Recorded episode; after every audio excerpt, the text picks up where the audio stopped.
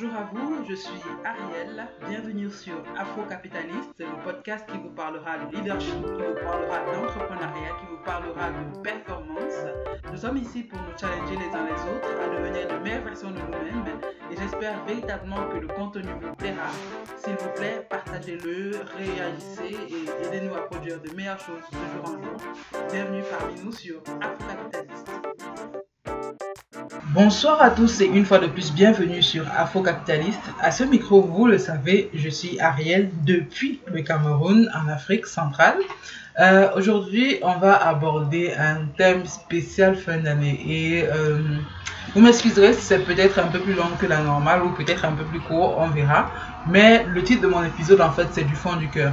Et le but de cet épisode-ci, c'est de faire une sorte d'introspection de fin d'année, de faire une sorte de partage en fait sur mon expérience de cette année-ci en fait. Et bon, pour ceux qui le savent, parce qu'ils suivent le podcast depuis très longtemps, je suis freelance en management.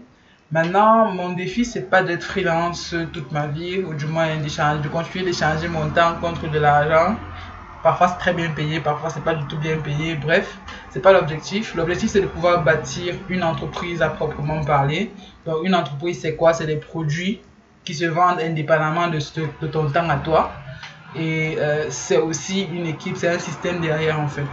Donc vraiment, ces derniers temps justement, je suis dans cette dynamique-là de pouvoir créer des produits qui pourront suppléer ou me remplacer en fait dans l'exercice de mes fonctions. Pour l'instant, le premier, c'est un e-learning qui va normalement se lancer le 22 décembre de ce mois. Et les autres sont à venir plus tard. Il y aura une API en fait qui va gérer le côté création de tableaux de bord personnalisés, de tableaux de bord métier pour les entrepreneurs, etc. etc. Donc c'est pas le but de venir de faire l'étalage en fait de ça, mais comprenons simplement que je suis dans cette dynamique là justement de pouvoir transformer mon activité, en faire quelque chose de plus rentable, en faire quelque chose surtout de plus périn et de plus intéressant, de plus efficient. Vous savez, c'est un podcast sur la performance, donc du coup, réellement en fait, j'essaie de vraiment rentrer dans cette dynamique de performance là.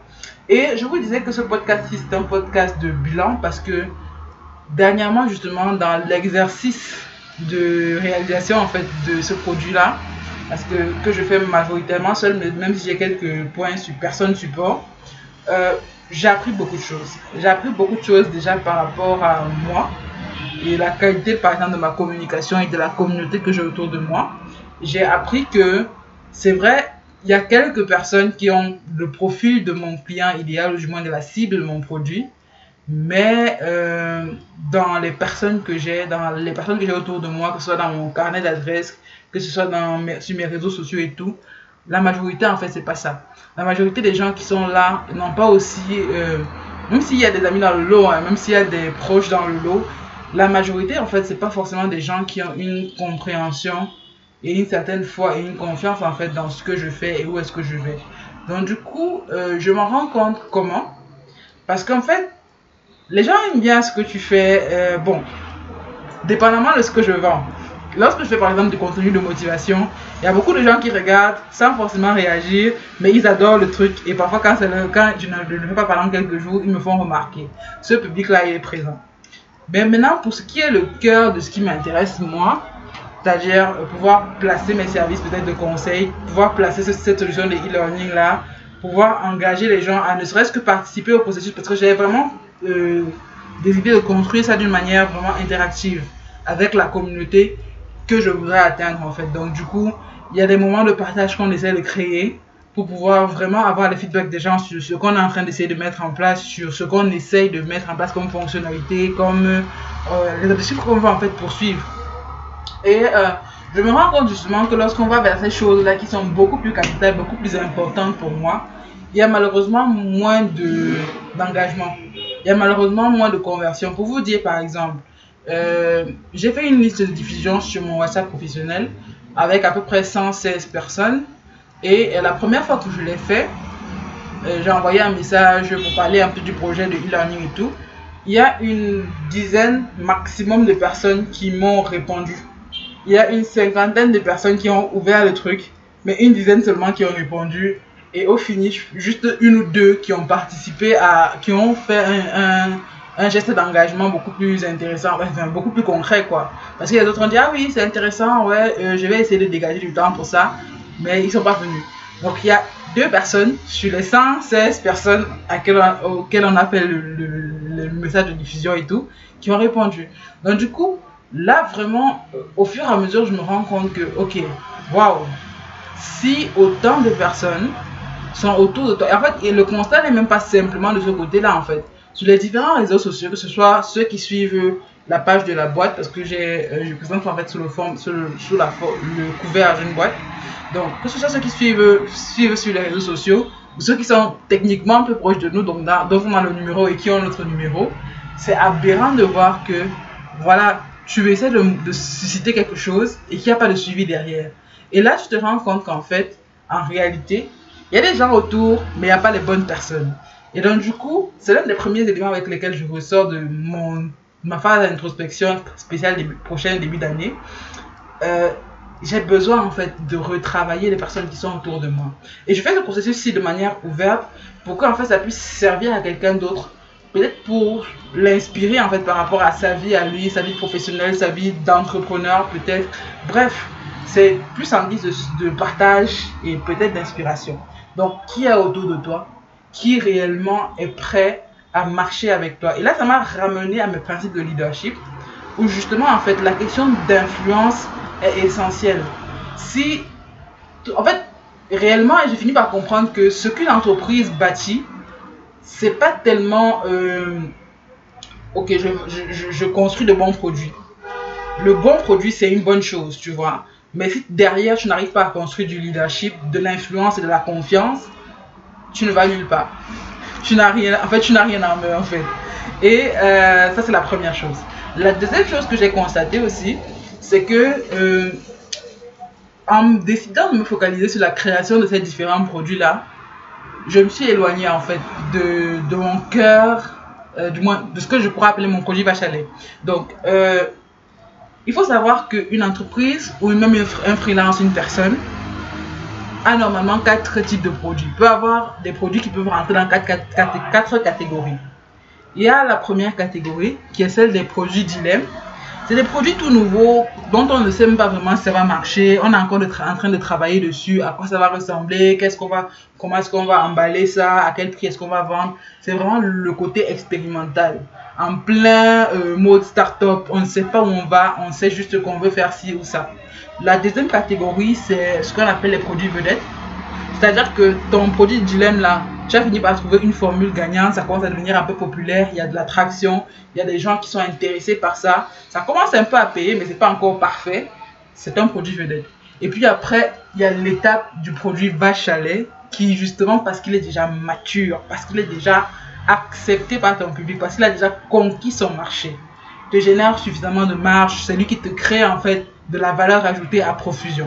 Et puis la dernière catégorie, c'est le produit poids mort, qui est en fait une vache à lait qui a dépéri, qui avait peut-être plus à jour, qui a été devancée par quelqu'un d'autre, etc., etc.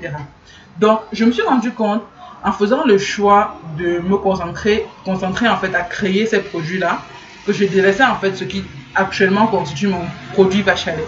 Et donc du coup, je me retrouve en fait dans une sorte de déficit de trésorerie. Pas qu'il n'y a pas d'entrée, il y a des entrées parce qu'on a conservé quand même un minimum de clients, mais c'est un déficit de trésorerie grave parce que justement, la solution qui est à construire absorbe du temps, absorbe de l'argent, absorbe des ressources intellectuelles, absorbe ci, absorbe ça, voilà, les efforts de communication, etc., etc. Donc du coup, véritablement, ça m'a fait un rappel de comment est-ce qu'on priorise ce sur quoi on travaille. Est-ce qu'on fait le choix d'assumer d'être dans l'expérimental et donc du coup de souffrir tout ce qui va avec, la diminution du train de vie, beaucoup de projets qui ne peuvent pas se mettre en place, beaucoup d'investissements qu'on ne peut pas forcément faire. Actuellement, par exemple, j'aimerais bien être en train d'acheter de la crypto, mais voilà, la trésorerie ne suit pas. Donc du coup, qu'est-ce que tu choisis de prioriser et comment est-ce que tu décides de le prioriser en fait? Ça, c'est vraiment une question que j'ai négligée jusqu'ici et qui est en train de me rattraper vraiment brutalement en fait. Maintenant, de l'autre côté, le troisième point de mon introspection, c'est de manière générale par rapport à la qualité de ce que je suis. Bon, je vous le dis souvent, je suis chrétienne. Et aujourd'hui, justement, j'ai lu un passage qui m'a beaucoup marqué. C'était dans le livre d'Esaïe. Et on parle, de Proverbes plutôt. Et on parlait justement de... C'était une énième, en fait, parabole sur les paresseux. Et il disait qu'il a marché à côté du champ de quelqu'un. Et du champ et d'une vigne, d'un paresseux et de quelqu'un qui n'a rien dans la tête. Et il a remarqué que des mauvaises herbes poussaient dans le champ là, que des ronces étaient en train d'étouffer la semence, que le mur même qui protégeait ou entourait le lieu était brisé, était sur le point de s'effondrer, et que la personne en question qui avait ce lieu là était en train de dormir, de s'assoupir, et donc du coup la pauvreté l'a surpris et la misère l'a attaqué comme un homme en âme. Je dis ça, je paraphrase en fait. Mais cette image-là m'a marqué. Pourquoi? Et pourquoi est-ce que je la partage? Parce que je me suis rendu compte que dans les 2-3 années qui précèdent, c'est vrai qu'il y a du progrès dans la qualité de ce que je fais, dans la qualité de ce que je suis aussi. Mais fondamentalement, je me rends compte qu'il y a beaucoup d'insuffisances que j'ai laissées perdurer. Il y a beaucoup de choses qui peuvent sembler petites, qui peuvent sembler négligeables, mais que définitivement, en fait, j'ai délaissé et qui sont la cause en fait de ma non-performance au niveau où je voudrais actuellement. Donc, c'est une interrogation en fait pour chacun d'entre nous. Et je le dis souvent de manière différente, sous d'autres mots, sous d'autres formes, mais réellement, il faut qu'on puisse s'interroger sur les différentes dimensions de notre vie, premièrement, sur les différentes dimensions de notre business, c'est-à-dire en termes de communication, comment est-ce que je me débrouille? En termes de branding, comment est-ce que je me débrouille? En termes de gestion de ma communauté, comment est-ce que je me débrouille? En termes de gestion des produits, comment est-ce que je me débrouille? En termes de RH, comment est-ce que je me débrouille? En termes de gestion de mes finances, comment est-ce que je me débrouille? Avoir une lecture complète de ce qui constitue l'être que nous sommes ou l'ensemble de notre entreprise est capital.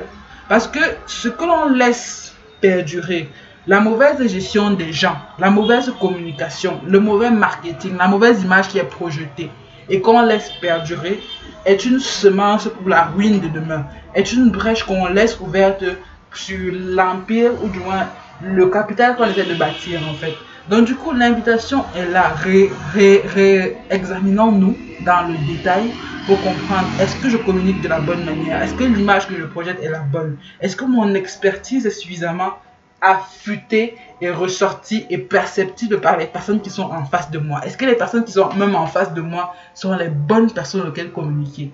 Ça, c'est 3 points de mon introspection personnelle par rapport à 2021. Maintenant, je ne vais pas aller plus loin que ça. Les 3 points qui m'ont beaucoup marqué lorsque justement je suis dans ce processus d'introspection que je fais, peut-être il y en aura d'autres au fur et à mesure parce que c'est un processus un peu long et c'est comme il y a beaucoup. Bref. Donc, les 3 points qui m'ont beaucoup marqué, c'est la qualité du public que j'ai autour de moi. Quelle est-elle? Est-ce que j'ai pu bâtir avec eux un lien de confiance, un lien d'influence, un lien de leadership réel? Est-ce qu'il y a un attachement à ce que je fais? Est-ce qu'il y a même une compréhension et vraiment une relation? Pas juste pas juste un lien, mais une relation véritablement. Est-ce qu'il y a un donner et un recevoir dans dans la communauté que j'essaie de bâtir autour de moi, dans le cadre d'adresse que je me bâtis, dans les contacts, les personnes que je décide d'avoir autour de moi. Première chose. La deuxième chose concernait, j'ai pas de notes aujourd'hui, donc excusez-moi si je ne me rappelle pas forcément dans tout le détail. Bon, la troisième chose, je sais, c'était par rapport à tout ce qui est... Oh non, la deuxième chose justement, voilà. Comment est-ce que je choisis de faire mes priorités en fait? Est-ce que je décide à la va-vite ou bien j'ai une compréhension réelle de ce que je dois sécuriser et de ce que je peux prendre comme part de mon temps, part de mon argent, part de mes ressources pour investir dans quelque chose d'expérimental? Comment est-ce que je décide de mes priorités? Et la troisième chose réellement, c'est d'examiner dans le détail qui est-ce que je suis, qu'est-ce que je fais, comment je le fais, l'ensemble qui nous constitue, nous en tant qu'individus et nous en tant qu'entreprise ou en tant qu'entrepreneur, etc. Donc réellement, je ne peux que nous encourager en cette fin d'année, c'est de prendre le temps de prendre un temps d'introspection pour soi-même, prendre un temps d'introspection par rapport à son boulot, par rapport à ses relations, par rapport au volet spirituel de sa vie, par rapport à toutes les dimensions en fait. Merci de m'avoir écouté jusqu'ici hein, et à la prochaine. avant 2022 idéalement. Peace.